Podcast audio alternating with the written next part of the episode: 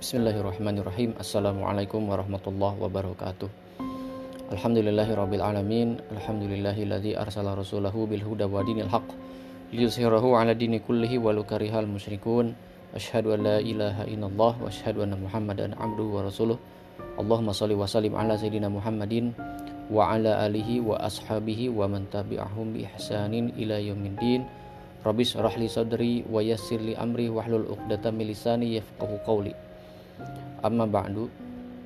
Sahabat sekalian yang dirahmati Allah subhanahu wa ta'ala di mana pun anda berada InsyaAllah pada kesempatan pagi hari ini kita akan melanjutkan kajian Fiqhus Sirah Nabawiyah Kajian terhadap perjalanan hidup dan perjalanan dakwah Nabi Allah Muhammad Sallallahu Alaihi Wasallam yang kita akan merujuk kepada kitab Fiqhus Sirah yang ditulis oleh Al-Alamah Syekh Said Ramadan Al-Buti rahimahullah taala. Terlebih dahulu kita akan kirimkan umul kitab kepada beliau sebagai tabaruk kepada Allah eh, atas pembacaan atau pengkajian terhadap kitab ini. Ala hadiniyah Al-Fatihah. A'udzu billahi minasyaitonir rajim. Bismillahirrahmanirrahim. Alhamdulillahi rabbil alamin. Ar-Rahmanir Rahim. Maliki yaumiddin. Iyyaka na'budu wa iyyaka nasta'in. Ihdinas siratal mustaqim. Siratal ladzina an'amta 'alaihim ghairil maghdubi 'alaihim waladdallin. Sahabat sekalian rahmat Allah Subhanahu wa taala Kali ini di episode yang ketujuh ini kita akan membahas tahapan dakwah Rasulullah Shallallahu alaihi wasallam. Dan kita akan membahas tahapan yang pertama yakni siriyatu dakwah atau dakwah secara rahasia. Baik. Marahilud da'watil islamiyah fi hayati Nabi sallallahu alaihi wasallam. Tahapan-tahapan dakwah Islam dalam kehidupan Nabi Muhammad sallallahu alaihi wasallam. Maratu da'wah islamiyah fi hayatihi alaihi salatu wasalam mundu bi'athatihi ila wafatihi bi arba'i marahil. Sahabat sekalian, dakwah Islam yang dijalankan oleh baginda Nabi Muhammad Wasallam sepanjang hidupnya dari mulai bi'ethah dari mulai kenabian sampai kepada wafatnya beliau Sallallahu Alaihi Wasallam itu melalui empat tahapan. Jadi ada empat tahapan dakwah. Arba marahil. Marahil itu eh, eh, jamak dari marhalah. Marhalah artinya tahapan. Apa saja empat itu? Armal halatul ula tahapan yang pertama yaitu ad-da'wah sirron. Dakwah secara rahasia. Wastamarat salah sanawat dan ini berlangsung selama tiga tahun. Jadi dakwah rahasia berlangsung selama tiga tahun. Armal halah astaniyah tahap yang kedua ad-da'wah jahron. Dakwah secara terang-terangan. Wabilisani faqat dan ini hanya dengan lisan saja. Jadi dakwah terang-terangan tapi hanya dengan lisan saja. Wastamarat ilal hijrah dan ini berlangsung sampai kepada momen hijrah kaum muslimin dari Mekah ke Madinah. Armahalah as-salitsah tahapan yang ketiga ad-da'wah jahron dakwah secara terang-terangan ma kita lil mu'tadin wal badiin bil qital aushar. Jadi dakwah secara terang-terangan disertai dengan khital, disertai dengan e, perang terhadap orang-orang yang e, menyerang atau orang-orang yang memulai peperangan ya, orang yang memulai peperangan dengan e, dan juga e, kejahatan. Nah, ini fase yang ketiga. Kemudian fase yang keempat al-marhalah ar-rabi'ah ad-da'wah jahron ma qital kullaman ma qitali uh, kulluman uh, waqafa fi sabili da'wah au imtana'a anid dukhul fil Islam. Tahap yang keempat ini adalah dakwah secara terang-terangan disertai dengan memerangi orang yang menghalangi jalan dakwah atau mencegah orang yang uh, ingin masuk ke dalam agama Islam.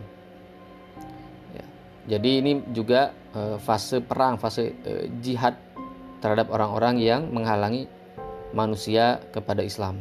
Ba'da fatrati da'wah wal i'lam setelah masa dakwah dan i'lam pemberitahuan karena ini adalah tahapan jihad. Tahapan jihad itu ya harus ada dakwah terlebih dahulu, harus ada i'lan terlebih dahulu ya baru dilancar, dilancarkan jihad ketika memang e, tidak memenuhi seruan dakwah tersebut. Minal musyrikin awil e, mulahada awil wathiniyin ya yang diperangi ini adalah orang-orang musyrik atau orang-orang yang ateis yang tidak percaya agama atau wathaniyin yaitu orang-orang penyembah berhala atau pagan. Wa kanat hadhil marhalah yallati istaqara 'alaiha amru syariah amru syariah al-islamiyah wa qama 'alaiha ya uh, hukmul jihad fil Islam. Nah, pada tahapan inilah tahapan yang terakhir ini yang keempat tadi ya maka e, syariat Islam itu bisa ditegakkan dan juga hukum jihad juga bisa ditegakkan. Baik ini adalah sekilas e, empat tahapan e, dakwah Nabi Muhammad SAW sepanjang hidup beliau dari mulai biasa mulai kenabian sampai wafatnya beliau Shallallahu Alaihi Wasallam. Dan pada kesempatan ini kita akan membahas tahapan dakwah yang pertama, yakni ada dakwah siron, dakwah secara rahasia. Bada an Nabi sallallahu alaihi wasallam yastajib li amrillah. Nabi Muhammad sallallahu alaihi wasallam memulai untuk memenuhi seruan Allah, memenuhi perintah Allah. Ya. Faqadaha yad'u ila ibadihillah wahdah wa asnam. Maka Rasulullah SAW mulai untuk menyeru manusia memenuhi perintah Allah untuk berdakwah. Rasulullah berdakwah pada manusia, kepada orang-orang, kepada masyarakat agar menyembah Allah semata agar mentauhidkan Allah dalam ibadah dan meninggalkan penyembahan terhadap berhala. Walakinnahu kana yad'u ila dzalika sirran hadran min waqil mufaja'ah ala Quraisy allati kanat ya, muta'assabah li syirkiha wa wa wa Akan tetapi dakwah Nabi SAW ini dilakukan secara tertutup, secara sirron, rahasia. Karena menghindari perlakuan buruk ya orang-orang Quraisy ya, yang mana mereka itu muta'assabah, mereka itu fanatik dengan keyakinan mereka, dengan kesyirikan mereka dan dengan berhala-berhala mereka. Jadi dikhawatirkan orang-orang Quraisy ini ya, akan e, mengintimidasi atau memperlakukan buruk terhadap kaum muslimin. Oleh karena itu, dakwah dilakukan secara rahasia di fase ini. Falam yakun alaihi salatu wasalam yazharu dakwah fil majalis al-umumah li Quraisy. Ke dalam tahap ini, Rasulullah SAW tidak menampakkan dakwah dalam forum-forum umum ya, di hadapan Quraisy. Ya, tidak membuat majelis-majelis umum di hadapan Quraisy. Walam yakun yad'u illa man kanat tashudduhu ilai ilaihi qarabatan au ma'rifatan sabiqah. Jadi Rasulullah SAW ya, tidaklah mendakwahi orang ya kecuali orang yang memiliki hubungan kerabat yang dekat dengan Rasulullah SAW secara kekerabatan atau orang-orang yang sudah kenal sebelumnya dengan Rasulullah SAW. Artinya dakwah secara rahasia ini dilakukan terhadap eh, orang-orang yang terdekat dengan beliau Shallallahu Alaihi Wasallam. Wakana fi awaili man Islam min haulai. Adapun orang-orang yang uh, masuk Islam di awal adalah sebagai berikut. Khudaijah binti Khuwailid Khuwailid uh, Khadijah binti Khuwailid Khadijah istri Nabi SAW Khadijah binti Khuwailid radhiyallahu anha wa Ali bin Abi Thalib dan juga Ali bin Abi Thalib sepupu beliau wa Zaid bin Harithah dan juga Zaid bin Harithah maulahu alaihi salatu wasalam wa mutabannahu yaitu beliau adalah dulunya adalah budak daripada Rasulullah SAW dan juga e, kemudian diangkat menjadi anak beliau. Wa Abu Bakrin ibnu Abi uh, Abu Bakar bin Abi Qahafah. Jadi Abu Bakar wa Utsman bin Affan Utsman bin Affan wa Zubair ibn al uh, ibn Awam.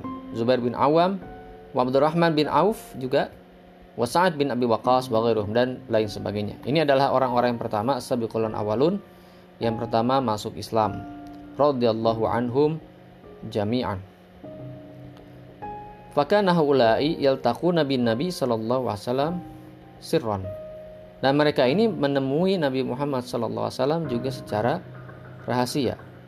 Wa kana ahaduhum idza arada mumarasah idza arada mumarasatan ibad mumarasata ibadatin minal ibadat mereka kalau mau melaksanakan ibadah di fase rahasia ini dhahaba ila syi'abi Makkah yastakhfi fiha an an anzari Quraisy mereka pergi harus melewati eh, celah-celah ya lembah-lembah celah di antara lembah-lembah bebatuan kota Mekah atau lorong-lorong kota Mekah karena mereka khawatir ya atau mereka menghindari dari penglihatan orang-orang Quraisy. Thumma lama arbal ladzina dakhalu fil Islam ala thalathina Kemudian ketika jumlah orang yang masuk Islam itu mencapai sekitar 30 orang 30 orang ma baina rajul wa, wa, wa imra'ah ya yaitu e, di antaranya ya laki-laki dan perempuan ikhtarolahum Rasulullah SAW daro ahidihim maka Rasulullah SAW memilih salah satu rumah mereka Rasul salah memilih di antara mereka satu rumah yang sudah beriman tentunya. Wahwa al-Arqam bin Abi Arqam. Dan yang terpilih itu adalah seseorang bernama Arqam bin Abi Arqam yang masih sangat muda waktu itu. Jadi rumah Arqam bin Abi Arqam inilah yang dijadikan tempat untuk pertemuan Rasulullah SAW dengan para sahabat atau ashabikulan awalun orang-orang yang e, masuk Islam di awal. Liyal taqi bihim fiha lihajatil irsyad wa ta'lim. Untuk menemui mereka e, dalam rangka irsyad wa ta'lim untuk memberi petunjuk, membacakan Quran dan ta'lim pengajaran Rasulullah SAW mengajari mereka tentang Al-Quran tentang Islam. Wa kanat hasilat hasilatu da'wah fi hadil fatrah ma yuqaribu arba'ina rajulan wa imra'atan dakhalu fil Islam.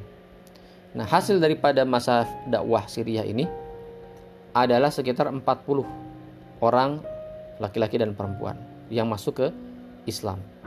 Amatuhum minal fuqara wal arqa wa mimman la sya'na lahu baina Quraisy. Kebanyakan dari mereka itu, kebanyakan dari orang-orang yang masuk Islam di awal itu adalah orang-orang fakir.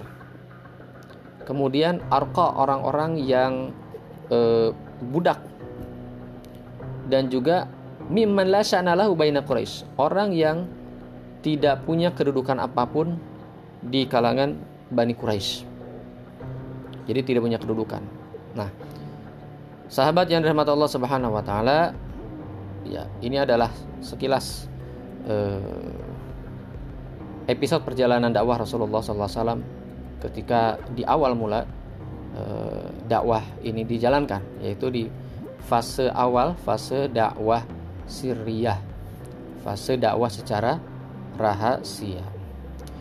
Sahabat sekalian rahmat Allah subhanahu wa ta'ala seperti biasa Syekh Said Ramadan Labuti di dalam kitabnya setiap selesai menjelaskan satu segmen daripada kehidupan atau dakwah Rasulullah SAW maka beliau rahimahullah taala men menjelaskan Eh, beberapa ibroh ya atau yang bisa dipelajari ditarik hikmahnya dari uh, episode tersebut dari segmen tersebut yang kemudian bisa kita jadikan sebagai manhaj dalam berislam kita atau sebagai manhaj dalam dalam dakwah Islam. Baik, apa saja ibroh dari eh, fase dakwah sirriyah ini, fase dakwah rahasia ini? Baik, yang pertama, Wajhu siriyah fi bad'i da'wati Rasul Rasul alaihi salatu wasalam. La raiba an takattum Nabi wasallam fi da'watihi ilal Islam khilal hadis sanawat al-ula lam yakun bisababil khauf ala nafsi. Jadi dakwah siriyah ini, dakwah secara rahasia ini, ini bukanlah ini harus kita catat kita kita ingat bukan karena Rasulullah Sallallahu Alaihi Wasallam takut atas ancaman terhadap dirinya. Bukan beliau takut e, diri beliau terancam, bukan, bukan karena takut. Fahuahina ma kalafa bidakwah ma nazala ahli qawlu ta'ala karena ketika Allah Subhanahu wa taala menurunkan perintah kepada baginda Muhammad SAW, ya ayuhal mudathir kum fa'antir. Dalam surat Al Mudathir, wahai orang yang berselimut, bangunlah dan beri peringatan. Ali annahu Rasulullah SAW ilan nas wa huwa lidzalika kana yuqinu bi annal ilah alladhi ab'athahu ab'athahu wa kalafahu bi hadhihi da'wah qadirun ala ayyahmiyahu wa sahu minan nas. Jadi ketika turun perintah itu maka Rasulullah SAW mendakwahkan Islam kepada masyarakat, kepada orang-orang dan beliau yakin bahwa Allah Subhanahu wa taala yang memberikan perintah dakwah itu pastilah Allah Subhanahu wa taala mampu untuk melindungi ya, Nabi SAW diri beliau dari manusia. Ya. Ya, sebab Allah Subhanahu wa taala yang membebankan dakwah kepada beliau. Maka beliau yakin bahwa Allah Subhanahu wa taala melindungi. Oleh karena itu ini bukanlah karena rasa takut beliau kepada manusia. Ala Allah azza wa jalla Lau amarahu min awal yaum an yasada'a bid'ahwah bainan nas ya. Ilnan lima uh, tawani an tawana an dzalika walau kana yatara'a lahu fi dzalika masra'uhu. Ya. Jadi kalau Allah memerintahkan agar melakukan dakwah secara terang-terang sejak hari pertama, niscaya Rasulullah SAW tidak akan mengulurnya walaupun sekejap ya, walaupun sebentar. Tentu Rasulullah SAW akan langsung mendakwakan Islam secara terang-terangan.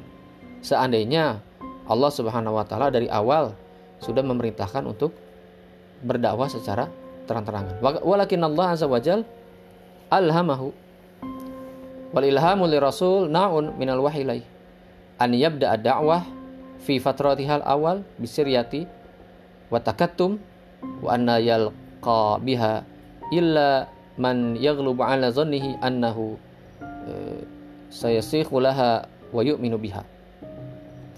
Kan tapi Allah Subhanahu wa taala mengilhamkan kepada Nabi Muhammad SAW dan ilham ini adalah salah satu dari cabang ke kenabian, cabang wahyu. Mengilhamkan kepada Rasulullah SAW agar berdakwah secara sembunyi-sembunyi secara rahasia. Ini adalah ilham dari Allah Subhanahu wa taala bukan dorongan rasa takut dari Nabi Muhammad SAW. Ini patut kita catat. Jadi memang dakwah rahasia ini hikmahnya adalah menghindari dari perlakuan buruk Quraisy. Akan tetapi ini bukan lahir dari dorongan dalam diri Muhammad SAW karena takut, bukan. Tapi karena Allah Subhanahu Wa Taala mengilhamkan kepada Nabi Muhammad SAW untuk mendakwahkan Islam secara uh, rahasia dan hanya berdakwah kepada orang-orang yang diduga kuat akan menerima dakwah dan akan beriman. Ta'liman lid du'at min ba'dih warisadan lahum ila masyru'iyatil akhdhi bil uh, hitah wal asbab az-zahirah. Ini adalah sebuah taklim, sebuah pelajaran untuk para dai setelahnya, para duat itu kita tidak lain kita. Setelah Rasulullah SAW irsad petunjuk bagi kita ya, untuk mengambil langkah-langkah dan sebab-sebab yang e, dicontohkan oleh Nabi Muhammad SAW untuk melakukan perencanaan dan sarana-sarana. Wa may tafkir wal aqal asalim minal wasail ya berpikir untuk mencari sarana-sarana allati yang bagi an tatakhidha min ajal wusul ila ghayati da'wah wa ahdafiha untuk mencapai tujuan dakwah ala an la yataghallab kulla dhalika ala al-i'timad wal ittikal ala Allah wahdah tanpa mengurangi tawakal kepada Allah Subhanahu wa taala. Ya. Jadi kita mencari sarana dalam dakwah mencari sarana, mencari sebab-sebab yang bisa mengantar pada tujuan dakwah tapi tanpa menghilangkan tawakal kita kepada Allah Subhanahu wa taala. Wa ala an la yadhhabal insan fi tamassuk bihadhil asbab madhaban yu'tiha makna ta'thir wal fa'aliyah fi tasawwuri wa taf, uh, wa tafkirihi. Ya. Dan tidak uh, boleh dianggap sebagai uh, satu-satunya faktor yang menentukan uh, keberhasilan dakwah karena faktor utama keberhasilan dakwah adalah tentu saja adalah izin Allah Subhanahu wa taala. Fahada yakhlasu aslal iman billah taala fadlan an annahu yutanafi ma'at tabi'ati da'watil Islam. Ya. Sebab kalau kita hanya bersandar pada sarana dan tidak bersandar bertawakal kepada Allah, maka ini akan merusak keimanan kita di samping bertentangan dengan tabiat dakwah. Jadi keimanan kita mengharuskan kita tidak bersandar pada sarana-sarana walaupun kita wajib merencanakan sarana-sarana untuk dakwah. Tetapi yang paling utama adalah tawakal kepada Allah. Karena tabiat dakwah itu keberhasilan dakwah itu itu ditentukan oleh Allah Subhanahu wa taala semata. Wa minhum ma tadruk anna uslub da'watihi alaihi salatu wasalam fi hadil fatrah. Kana min qabili siyasa syar'iyyah biwaswi kaunihi imaman. Dari sini kita bisa mengetahui dari episode dakwah tarbiyah eh, dakwah Syriah ini bahwa uslub dakwah Rasulullah SAW pada masa ini dengan dakwah rahasia itu maka itu adalah eh, aspek siasa syariah dalam posisi beliau Shallallahu Alaihi sebagai imam sebagai pemimpin. Ya jadi ada aspek aspek politis. Ya, aspek politis yang dilakukan oleh Rasulullah SAW sebagai pemimpin. Ya walaysa min amalihi tablighiyah uh, anillahi ta'ala biwasfi kaunihi nabiyan. Bukan dalam aspek tablik sebagai nabi.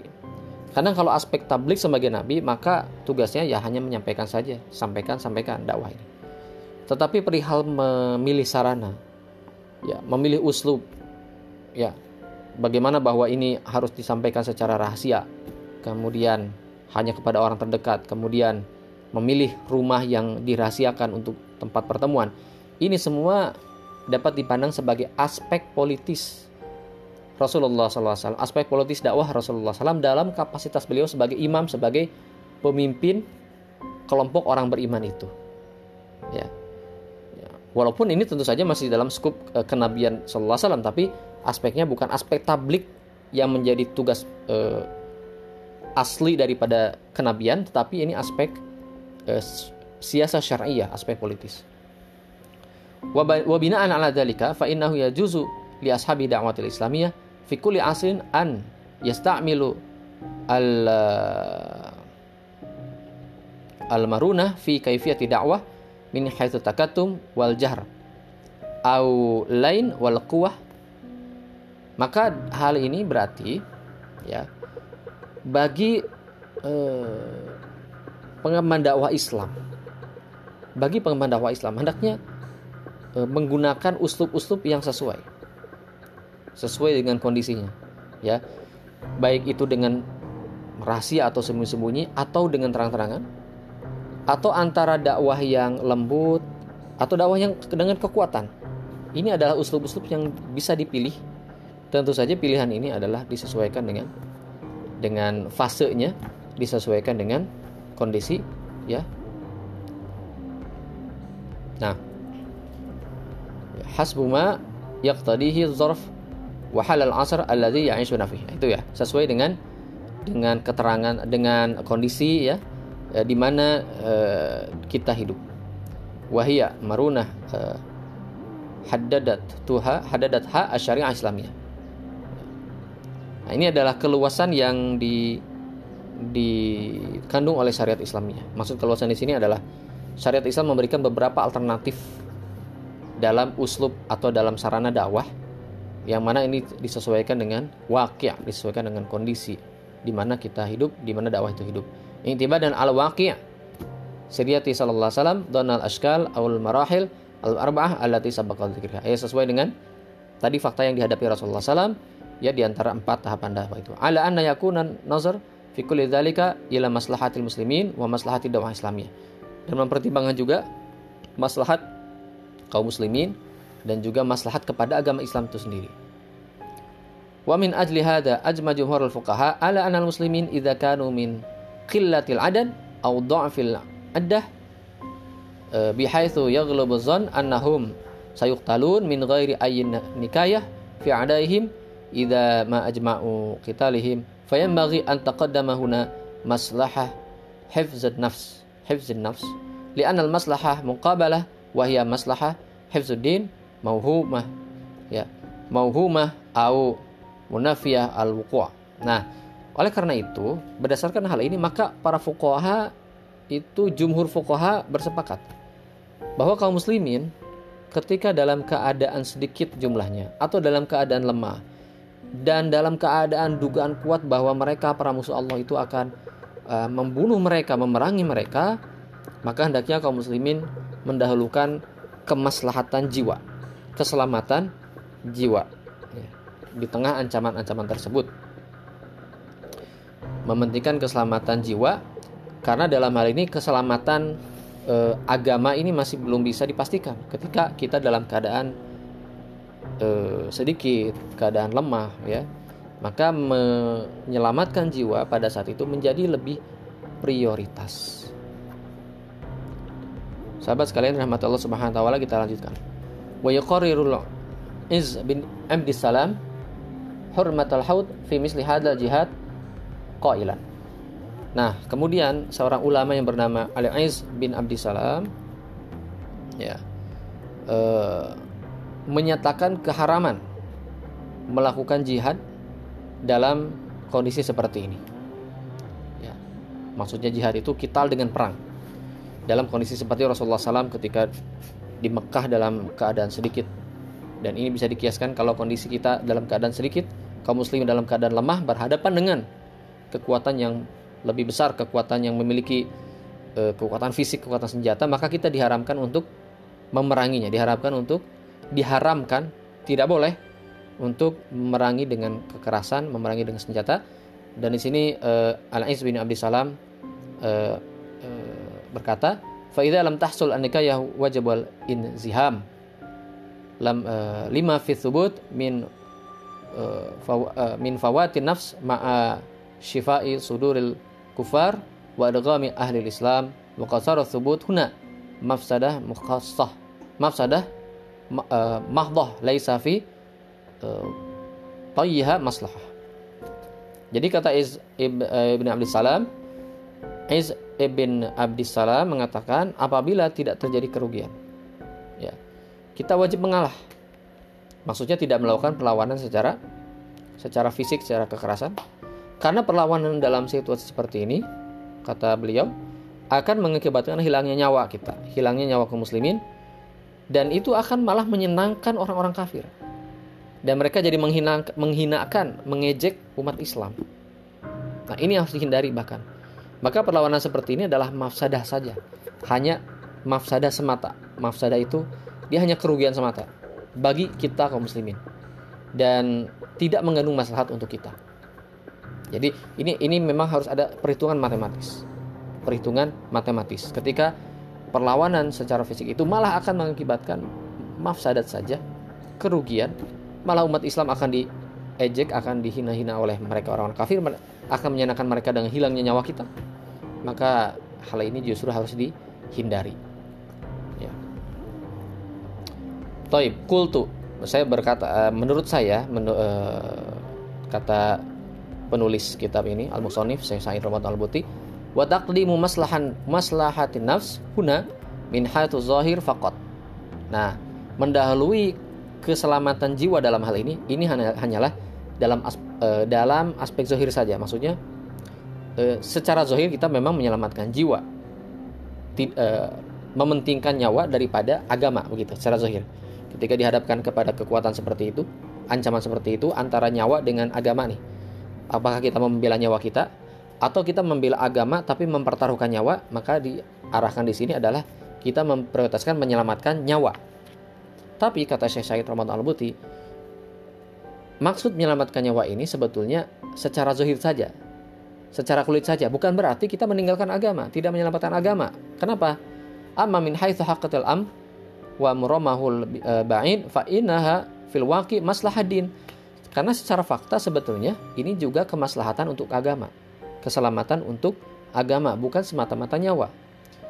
Idal maslahah diniyah taqtadi fi misli hadhil hal antabqa arwahul muslimin salimatan likai yataqaddamu wa yujahidu fil eh, fil mayadinil maftuhah al ukhra. Nah, karena apa? Karena keselamatan agama itu menuntut keselamatan arwah, ruh nyawa, keselamatan nyawa kaum muslimin supaya kaum muslimin bisa untuk berkontribusi dan berjihad di eh, di apa istilahnya di medan-medan yang lain supaya kaum muslimin bisa masih bisa tetap beribadah, masih tetap bisa berdakwah, masih tetap bisa membangun masyarakat, membangun peradaban dan berjihad. Sehingga diperlukan adanya nyawa kaum muslimin, adanya kaum muslimin yang masih hidup begitu. Maka dalam hal ini keselamatan nyawa ini dipentingkan untuk keselamatan agama di jangka panjang. Memang kalau jangka pendek e, membela agama nih dalam keadaan lemah dan tidak mungkin tidak ada peluang untuk kemenangan, malah mengancam nyawa, kemudian kaum muslimin habis, ya e, karena e, dikalahkan oleh musuh-musuhnya maka tidak ada lagi yang menegakkan agama tidak ada lagi yang melaksanakan ibadah jihad membangun masyarakat dan sebagainya. Dakwah tidak ada lagi kalau gitu.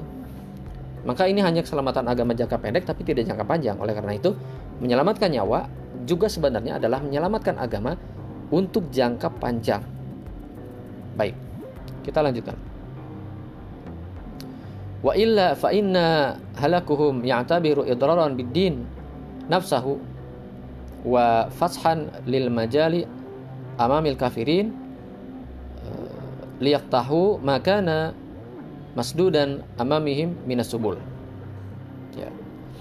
Nah, karena ya kehancuran mereka, kehancuran kaum muslimin dianggap sebagai ancaman untuk agama itu sendiri dan membuka peluang kepada orang kafir untuk menerobos jalan yang selama ini tertutup jalan mereka untuk merusak, jalan mereka untuk mengingkari agama selama ini terhalang, tertutup oleh adanya kaum muslimin yang lemah dan sedikit itu. Tapi ketika kaum muslimin yang sedikit itu kemudian hancur binasa, mereka malah akan lebih bebas, mereka akan uh, lebih leluasa untuk menjalankan kekafiran mereka. Nah ini, ini harus dihindari. Wal khulaso. Dan ringkasan dari poin pertama ini. Annahu yajibul uh, yajibul musalamah au israr bidakwah idza kana al-jahra aw al-qital yadurru biha. Oleh karena itu dalam hal ini sebagai khulasah sebagai kesimpulan dari poin satu ini wajib untuk mendahulukan keselamatan dan kemudian e, mendakwahkan secara rahasia, secara sirriyah ketika dakwah secara terbuka ataupun kital ataupun peperangan itu malah akan menimbulkan madarat menimbulkan kerugian bagi umat Islam. Wala yajuzu israr fi da'wah idza amkana al-jahra biha wa kana dzalika mufidan. Sebaliknya, ya tidak boleh dakwah secara rahasia ketika dakwah itu memungkinkan untuk dilaksanakan secara terbuka, secara terang-terangan. Wala yajuzu musalamah ma'al zalimin wal uh, mutarabisin biha idza tawafarat asbabul quwwah wa difa' anha dan tidak boleh juga ada kompromi, ada e, berdamai dengan kaum zolim ketika sebab-sebab kekuatan umat Islam itu bisa dipenuhi. Ketika umat Islam bisa kuat dalam posisi kuat, maka tidak boleh justru untuk sembunyi-sembunyi, untuk berdamai kompromi dengan kaum zalim. Walazuzul qu'ud an jihad al-kafirin fi akri daurihim, uh, daurihim idza ma tawaffarat wasail zalika wa dan tidak boleh berpangku tangan duduk tidak berjihad melawan orang-orang kafir di di eh, di negeri di negerinya di negeri kaum muslimin ketika sarana-sarana dan sebab-sebab itu bisa dipenuhi. Sebab-sebab kekuatan. Kaum muslimin kuat jumlahnya banyak memiliki sarana memiliki persenjataan tidak boleh untuk diam eh, membiarkan adanya orang-orang zolim membiarkan orang-orang yang memusuhi eh, Islam tidak boleh. Jadi kita lihat kondisinya ya. Kita lihat faktanya ya. Maka sarana atau uslub dakwah atau torikoh dakwah itu menyesuaikan marhalahnya, menyesuaikan fasenya. Apakah fase umat Islam sedang minoritas, sedang lemah, atau fase umat Islam sedang kuat, sedang ada sedang bisa memenuhi sebab-sebab kekuatan. Nah, ini kita lihat alternatifnya berdasarkan fakta yang ada. Baik, itu poin pertama. Poin kedua, sahabat rahimakumullah taala tentang al-awailul ladzina dakhalu fil Islam wal hikmah min min isra'ihim ila islam qabla uh, ghairihim. Nah, orang-orang yang masuk Islam di awal dan apa hikmahnya? Ya. Apa hikmahnya dari orang-orang yang masuk Islam ini? Kita lihat. Wa tahaddatsna asirah anna alladziina dakhalu fil Islam fi hadhil marhalah kana uh, mu'zamuhum khalitan minal fuqara wa du'afa wal arqa. Telah kita bahas bahwasanya orang-orang yang pertama masuk Islam di dalam fase ini kebanyakan mereka adalah orang-orang fakir, ya orang-orang miskin, orang du'afa, orang-orang yang lemah tidak punya posisi apa-apa, bukan bangsawan, orang-orang lemah. Wal arqa mereka para budak. Ya, orang lemah, orang fakir, orang miskin dan para budak Famal hikmah fidalika dan apa hikmah di balik hal itu? Kita lihat dalam dakwah Rasulullah SAW di awal sedikit sekali orang yang posisinya terhormat, baik terhormat secara eh, posisi politis, misalnya dia adalah pembesar suku ataupun status sosialnya tinggi, ya. Karena dia misalnya oh, orang kaya ya dan sebagainya ini sedikit sekali. Mungkin hanya segelintir. Mungkin misalnya Sayyidina Abu Bakar mungkin itu pengecualian. Tapi kebanyakan mereka adalah orang fakir budak orang lemah apa hikmahnya? Ya. Wa masirra wa masirru fi an eh, tata'assasa ad-daulah al-islamiyah ala arkani min mithli haula innas dan apa rahasia daulah Islamiyah ya negara Islam yang nanti ditegakkan oleh Rasulullah SAW di Madinah itu berdiri di atas asas ini terbentuk di atas ya orang-orang yang lemah ini kok bisa begitu apa hikmahnya itu ya daulah Islam ditegakkan oleh orang-orang lemah ini. Kebanyakan dari mereka. Saya tidak mengatakan tidak ada orang kuat, tidak ada yang posisinya tinggi, ada beberapa di antara mereka. Tetapi kebanyakan ini orang-orang lemah. Kok bisa gitu? Hikmahnya apa? Daulah Islam nanti ditegakkan di atas orang-orang seperti ini. Kita biasanya membayangkan, oh sebuah peradaban, sebuah negara itu harus penegaknya orang-orang hebat, orang-orang besar, para petinggi, para pembesar. Kita membayangkan seperti itu. Tapi faktanya, ya Ketika Muhammad SAW mendirikan daulah Islamnya di Madinah, ya, beliau ya bekal beliau adalah kadar-kadar beliau di Mekah yaitu kebanyakan orang-orang lemah tadi. Wal jawab dan jawabannya. Inna hadhihi zahirah hiya thamra at-tabi'iyya li da'watil anbiya fi fatratiha al-awla. Sesungguhnya hal ini sesungguhnya ini ya bahwa yang menyebut dakwah itu orang-orang lemah ini adalah buah ya yang alami dari dakwah para nabi. Bukan hanya Nabi Muhammad SAW, tapi dakwah para nabi di fase awal. Ingat, di fase awal. Jadi rata-rata para nabi itu, kita bisa lihat kisah para nabi lah. Nabi Musa, Nabi Isa, ya alaihissalam. Di awal dakwah mereka, pasti yang menyebut itu adalah orang-orang yang lemah. Alam tara ila qaumi Nuh kaifa kanu ya yu'ayyirunahu bi an atba'ahu alladzina min haulihi laisu illa min aradilinas wa uh, dihmaihim. Uh, tidakkah kita melihat kisah Nuh alaihissalam? Di mana orang-orang mengolok Nabi Nuh alaihissalam? Karena yang menyambut dakwah Nabi Nuh bukanlah orang-orang yang digolongkan pembesar. Bukanlah para pembesar kaumnya tetapi hanyalah orang-orang kecil ya orang-orang lemah. Ya. Nah itu e, kaum Nabi Nuh. Sebagaimana dijelaskan di dalam Al-Qur'an wa manaraka taba'aka illa alladziina hum yang artinya kami tidak melihat kamu melainkan sebagai seorang manusia biasa seperti kami. Dan kami tidak melihat orang-orang yang mengikuti kamu melainkan orang-orang yang hina dina di antara kami yang lekas percaya saja. Ini surat Hud ayat 27. Mereka mengolok Nabi Nuh, ternyata kamu orang biasa saja bukan bukan orang hebat. Kenapa? Lihat saja yang mengikuti kamu itu bukan orang-orang hebat, itu orang biasa, orang-orang lemah, bukan bangsawan, bukan orang kaya, bukan orang yang punya tingkat sosial tinggi. Mereka mengejek Nabi Nuh alaihissalam. Wa ila Fir'aun. Wa syi'atuhu kaifa kanu yarawna ya attiba' attiba' Musa uh, mustad'afin mustad'afin Dan Fir'aun, kita lihat Fir'aun dan juga uh, kubu Fir'aun, Syi'atuhu. Syi'ah itu artinya kubu kelompok kelompok Fir'aun. Bala tentaranya, keluarganya, menteri-menterinya. Bagaimana mereka melihat pengikut Musa? Ya. Attiba'u Musa. Udala mustad'afin. Ternyata pengikut Musa itu adalah orang-orang lemah, para budak. Ya, dari kalangan Bani Israel. Hatta qala anhum ba'da an tahaddatsa an halaki fir'aun wa asba' wa asya'ahu ya an halaki fir an, halaki fir'aun wa ya sampai kemudian Allah menyebut mereka setelah mereka dibinasakan itu Firaun dan Asya'i dan kelompoknya di, dibinasakan oleh Allah Subhanahu wa taala. Ya. Nah, eh, bagaimana Allah menyebut mereka? Wa warathna wa warathna al-qaumul ladzina eh, warathna qaum warathna al-qaumul ladzina kanu yustad'afuna masyariqal ardi wa magharibaha allati barakna fiha. Dan kami wariskan kepada kaum yang mereka itu tertindas. Ya.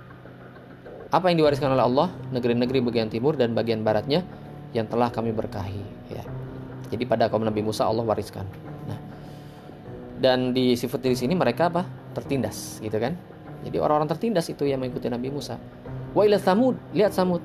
Alladzina arsalallahu ilaihim solihan yang kemudian Allah mengirim kepada kaum Samud itu uh, Nabi Saleh kaifa tawala anhu uh, az-zu'ama al-mustakbirun bagaimana orang-orang uh, kelompok elit mustakbirun kelompok pembesar bagaimana melihat kepada Nabi Soleh ya menolak dakwah Nabi Soleh. Wa amana bihin nas al mustad'afun dan yang beriman kepada Nabi Soleh itu hanyalah mustad'afin hanyalah orang-orang yang lemah. Hatta kalau Allah taala fi sampai-sampai Allah Subhanahu wa taala berfirman tentang hal ini qala al mala'u alladziina istakbaru min qaumihi lil ladziina sud'ifu liman amana minhum ata'lamuna anna salihan mursilum min rabbih?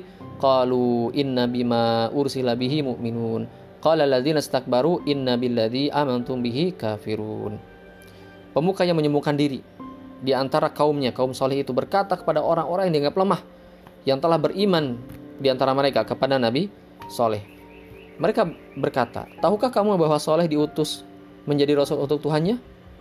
Mereka pun menjawab, sesungguhnya kami beriman kepada wahyu yang Soleh diutus untuk menyampaikannya. Orang-orang yang menyembuhkan diri tadi berkata, sesungguhnya kami adalah orang-orang yang tidak percaya pada kamu iman ini. Jadi ini tabiat dakwah. Para nabi di awalnya pasti yang mengikuti adalah orang-orang lemah dan orang-orang yang petinggi-petinggi ini mereka mengolok-olok, mereka menolak dan tidak percaya kepada uh, kenabian mereka. Ini adalah tabiat uh, dakwah. Ya. Baik. Wasiru fi dzalika. Ya. Dan uh, apa rahasia di balik ini? Anna haqiqata hadzal din alladzi ba'athallahu bihi amma ammata anbiya'ihi wa rusulihi innama hiyal khuruj an sultanin nas wa hukmihim ila sultanilah wa hukmihi wahdah. Karena sesungguhnya rahasianya adalah hakikatnya adalah hakikat agama ini di mana Allah mengutus para nabi dan para rasul adalah keluar huruj keluar dari kekuasaan manusia dan hukum manusia kepada kekuasaan Allah dan hukum Allah semata. Ini ini tabiat dakwah. Para nabi seperti itu semuanya. Ya. Tabiat dakwahnya adalah keluar dari kekuasaan manusia. Karena kekuasaan manusia yang digambarkan oleh Al-Quran adalah kekuasaan-kekuasaan yang zalim. Namrud, Firaun, ya. Kemudian tadi para pembesar Nuh, termasuk Quraisy, kekuasaan-kekuasaan yang zalim tadi, pemerintahan mereka, kuasa mereka, hukum mereka. Tabiat dakwah ini mengeluarkan uh, manusia dari hal tersebut menuju kekuasaan Allah dan hukum Allah semata. Wahya haqiqatu takhaddus awalima uh, uh, takhaddasa uh, al-wahya al-muta'allihin wa hakimiyah al mutahakimin wa satu wusuta al muta muta'azzimin jadi uh, sahabat sekalian mati Allah Subhanahu wa taala ya ini bertentangan dengan ketuhanan orang-orang yang mengaku Tuhan ya misalnya Firaun ya dan sesuai dengan keadaan orang-orang tertindas dan diperbudak. Sehingga reaksi penolakan terhadap ajakan berserah kepada Allah semata datang dari orang-orang yang mengaku berdaulat. Jadi tabiat dakwah mengeluarkan dari kekuasaan manusia ini bertentangan dengan tabiat orang-orang yang mengaku dirinya Tuhan, mengaku dirinya hebat, berkuasa, ya seperti Firaun dan lainnya. Dan tabiat dakwah seperti ini malah sesuai dengan keadaan orang-orang tertindas, keadaan para budak karena mereka memandang kekuasaan ini menindas dan tidak bisa kita tidak bisa keluar dari kekuasaan menindas ini sehingga ketika mereka melihat dakwah mereka mendengar dakwah yang tabiatnya seperti itu, itu sesuai dengan mereka. Karena memang mereka ingin terbebas dari perbudakan itu. Mereka ingin terbebas dari penindasan dari orang-orang kuat itu. Jadi dakwah ini, dakwah e, para nabi ini klop dengan dengan mereka. Nah, baik. Wa tanasubu awwalam awwala tanasubi halatil mustad'ifil mustadilin wal musta'bidin fayakunu raddul fi'l amma da'wah ila islam lillahi wahdah huwal mukabirah wal inad min ulaikal multa'lihin. Ya tadi multa'lihin ya. Muta muta'allihin. Muta'allihin orang yang menganggap dirinya uh, Tuhan wal mutahakimin dan orang yang menibas, menisbatkan pada dirinya kekuasaan. Jadi dakwah ini pasti ditolak oleh mereka. Ya, ini tabiatnya. Wal idza wal id'anul uh, istajabah min haula il mustafin ya wangzur fa inna hadhil haqiqah tatajalla laka biwuduhi fil hadis alladhi dara baina Rustum qaidul jais uh, qaidul jais al-Farisi fi waq'atil Qadisiyah. Dan kita lihat contohnya. Kita lihat realitasnya. Yaitu pada kasus uh, misalnya uh, apa yang terjadi terhadap Rustum. Rustum itu adalah jenderal ya kepala pasukan Persia pada peristiwa Perang Qadisiyah. Perang Qadisiyah adalah perang antara kaum muslimin dengan pasukan Persia di negeri Irak di mana pasukan kaum muslimin berhasil mengalahkan pasukan Persia dan menjadi jalan masuknya Islam ke negeri Persia. Waru'i bin Amir Al-Jundi Al-Basid fi Jais Sa'id ibn Abi Waqas dan e, terjadi kemudian e, dialog antara Rustum tadi dengan Rub'i bin Amir. Rum bin Amir itu seorang prajurit biasa, ya, prajurit biasa yang merupakan anggota ketentaraan dari jenderal Islam waktu itu yaitu Sa'ad bin Abi Waqqas yang memimpin uh, peperangan dengan uh, Persia tadi. Ya. Faqad Rustum. Nah, Rustum berkata kepada Rub'i bin Amir ini. Rustum berkata kepada utusan prajurit kaum muslimin ini. Apa kata Rustum? Mal ladzi da'akum ila harbina wal wulu' uh, bidiarina Kata Rustum, apa yang mendorong kalian memerangi kami dan masuk ke negeri kami? Kenapa kalian memerangi kami? Gitu kata Rustum. Fakal, maka Rumi bin Amir pun berkata, Jina linukhrija min sya e, man sya'a min ibadatil ibad ila ibadatillahi wahda. Kami itu datang untuk membebaskan manusia dari penyembahan terhadap manusia, terhadap sesama manusia, menuju penyembahan kepada Allah semata. Suma nazara ila sufufinas arraki'in an an uh, yamin Rustum wa shimali.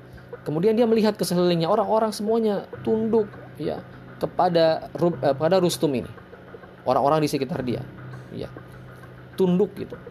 Ya. Uh, faqala mu'tajiban Rub'i bin Amir pun berkata disertai dengan rasa heran gitu. Laqad kanat uh, tablighuna ankum al-ahlam walakinni la ara qauman asfaha minkum kami kira kalian itu setara, tapi ternyata kami tidak melihat kaum yang lebih bodoh daripada kalian. Innana ma'syarul muslimin la yasta la yasta'bud ba'duna ba'dan. Sesungguhnya kami, kaum muslimin tidak saling menyembah satu sama lain, tidak saling mengabdi satu sama lain. Walaqad zanantu annakum tatawasuna kama natawasi natawasa. Kami menyangka uh, kalian itu egaliter setara sama seperti kami kata Rumi bin Amir wa kana ahsanu minal ladina sanatum an takhbiruni anna ba'dukum arbaban li ba'd ya. Jadi akan lebih baik jika yang kalian perbuat itu disebut bahwa kalian itu menjadi Tuhan bagi sebagian lainnya. Kalian menjadi Tuhan bagi sebagian lainnya. Berarti yang lainnya itu menjadi budak bagi sebagian lainnya. Itu yang dikatakan oleh Rubi bin Amir. Faltaqat aduhma aduhama al musta'afuna ila ba'di ila ba'dihim yatahamasun ya. Ya sadaqallahil arabi. Nah jadi orang-orang budak-budak yang ada di sekitar Rustum itu yang mereka itu di bawah penindasan e, para pembesar Persia dan harus tunduk mempertuan eh, orang-orang e, pembesar-pembesar ini ketika mereka mendengar perkataan Rubi bin Amir mereka bilang wallahi benar nih. Benar ini yang dikatakan oleh orang Arab ini. Mereka tertarik dengan itu ternyata. Ya. Amal qadila wa ru'asa faqad wajadu fi kalami rub'i hada ma yushabbihu as-sa'iqah asabat uh, kianuhum fa uh, hatamathu. Wa qala ba'dhum li ba'din laqad rama bi kalami la tazalu ya abiduna tanza'u ilai sedangkan para pembesar-pembesar ini ketika men mereka mendengar perkataan ini ya uh, mereka bergumam ya mereka berkata ya ini tuh seperti halilintar seperti petir yang menyambar mereka dan mereka berkata dia telah melamparkan ucapan yang senantiasa dirindukan oleh para budak kita ini ucapannya Rubi bin Amir ini, iya ini yang ditunggu oleh para budak kita. Mereka akan senang dengan ucapan ini. Kata para pembesar Persia karena dakwah ini ingin membebaskan mereka. Wala ya'ni hadal kalam anal musta'ifin alladziina asra'u ila islam ya eh, qabla ghairahum lam yakun yadkhuluhum fihi an imani bal an qasdi wa raghbati fi takhallus min adal mustakbirina wa sultanihim. Tapi ini bukan berarti bahwa para budak orang terlintas itu masuk Islam itu semata-mata dorongan eh, apa dorongan eh, keinginan mereka untuk terbebas dari penindasan perbudakan dan bukan karena dorongan iman bukan berarti seperti itu kali anal iman billah wahdahu wa tasdiq bima ja'a bihi Muhammad sallallahu alaihi wasallam kana qadran mustarikan baina zu'amai Quraisy wal mustad'afiha fama minhum ahadu illa wa huwa ya'lamu sadaqan Nabi sallallahu alaihi wasallam fiha yukhbiru an rabbi karena karena apa? Karena e, iman ya kepada Allah. Karena e, baik para tokoh Quraisy maupun kaum Afin sama-sama diwajibkan beriman kepada Allah. Jadi bukan karena semata dorongan mereka ingin membebaskan diri dari perbudakan, bukan. Karena Islam ini, iman ini diserukan kepada seluruh umat manusia baik e, orang tertindas maupun para pembesar, orang Quraisy, para pembesar Quraisy maupun para budak mereka, mereka diharuskan untuk menyambut seruan uh, wahyu ini. Ya. Ghairu anna zu'ama wal kubara fihim kanat tasadduhum zu'amatihim anil inqiyadi wal ittiba' lahu wa ajli wa ajla mithla ala dzalika ammuhu Abu Talib. Mereka itu gengsi dengan kedudukan mereka, sombong dengan kedudukan mereka sehingga mereka tidak mau beriman, ya dicontohkan di sini Abu Talib juga tidak mau beriman padahal Abu Talib melindungi dakwah Rasulullah SAW. Wa amal fuqara wal afun famakana lias lias famakana lias duhum anit tajawub ma imanihim wal niqiyat lahu alaihi salatu wasalam syai. Sedangkan para fakir dan para mustad'ifin, orang-orang lemah, orang-orang fakir, orang lemah itu tidak ada penghalang dari dirinya. Tidak ada penghalang di hadapan dirinya untuk beriman kepada Nabi Muhammad SAW.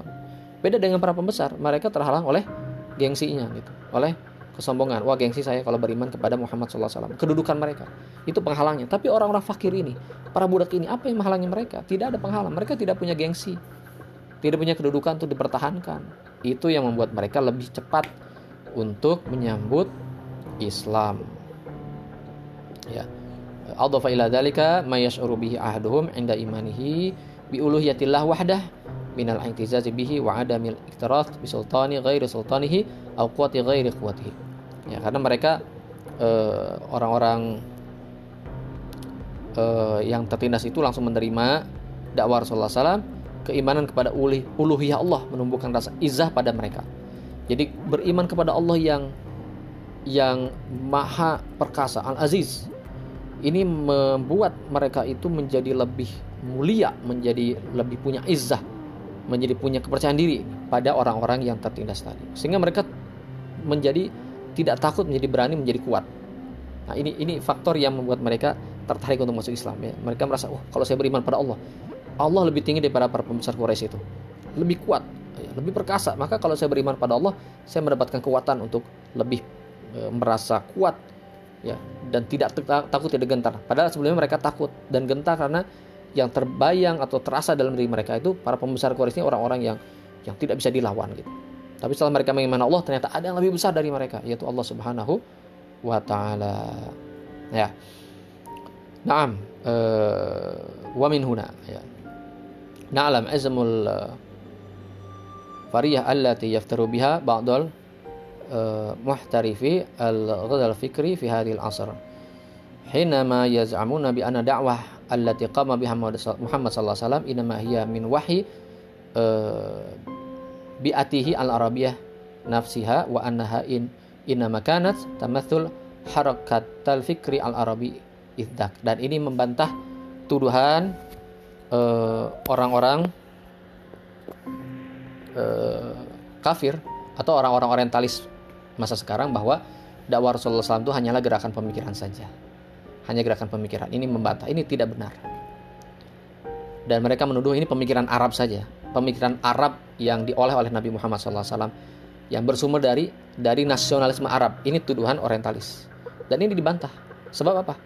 Sebab nyatanya orang-orang Arab, Pak, yang terutama para pembesar Quraisy menolak dakwah Nabi Muhammad SAW. Bahkan sebagian kaum muslimin harus berhijrah ke Habasyah, keluar Arab. Jika Islam ini adalah lahir dari pemikiran Arab harusnya tidak ditolak oleh orang Arab dan harusnya kaum muslimin tidak usah berhijrah ke luar Arab ke Habasyah. Habasyah itu negeri di luar Arab di Afrika. Harusnya tidak. Kalau Islam ini hasil pemikiran Arab semata. Tapi ini tidak terjadi bahkan kaum muslimin harus berhijrah. Bahkan nanti Nabi Muhammad SAW dan kaum muslimin harus pergi dari Mekah berhijrah ke Madinah. Ya. Dan ini menandakan bahwa dakwah Nabi Muhammad SAW itu murni dari wahyu dari Allah hatta walaupun dibenci oleh orang-orang Arab. Ya dan ini terlihat dalam tabiat dakwah Nabi Muhammad SAW sahabat sekalian rahmat Allah Subhanahu Wa Taala semoga kita bisa mengambil hikmah dari uh, episode uh, dakwah Nabi Muhammad SAW ini dari sirah nabawiyah sehingga kita bisa menghayati dan mengaplikasikan di dalam uh, kehidupan kita keseharian utamanya dalam hal ini dalam bab ini khusus dalam uh, kita memahami torikoh dakwah, memahami metode dakwah, memahami marhalah atau tahapan uh, dakwah, ya sehingga memastikan diri kita berada di jalan dakwah yang benar, jalan dakwah yang mengikuti uh, torikoh Nabi Muhammad SAW, marhalah tahapan dakwah Nabi Muhammad SAW. Demikian para sahabat sekalian, semoga bermanfaat. Uh, kurang lebihnya mohon maaf. Alafaminkum. Wassalamualaikum warahmatullahi wabarakatuh.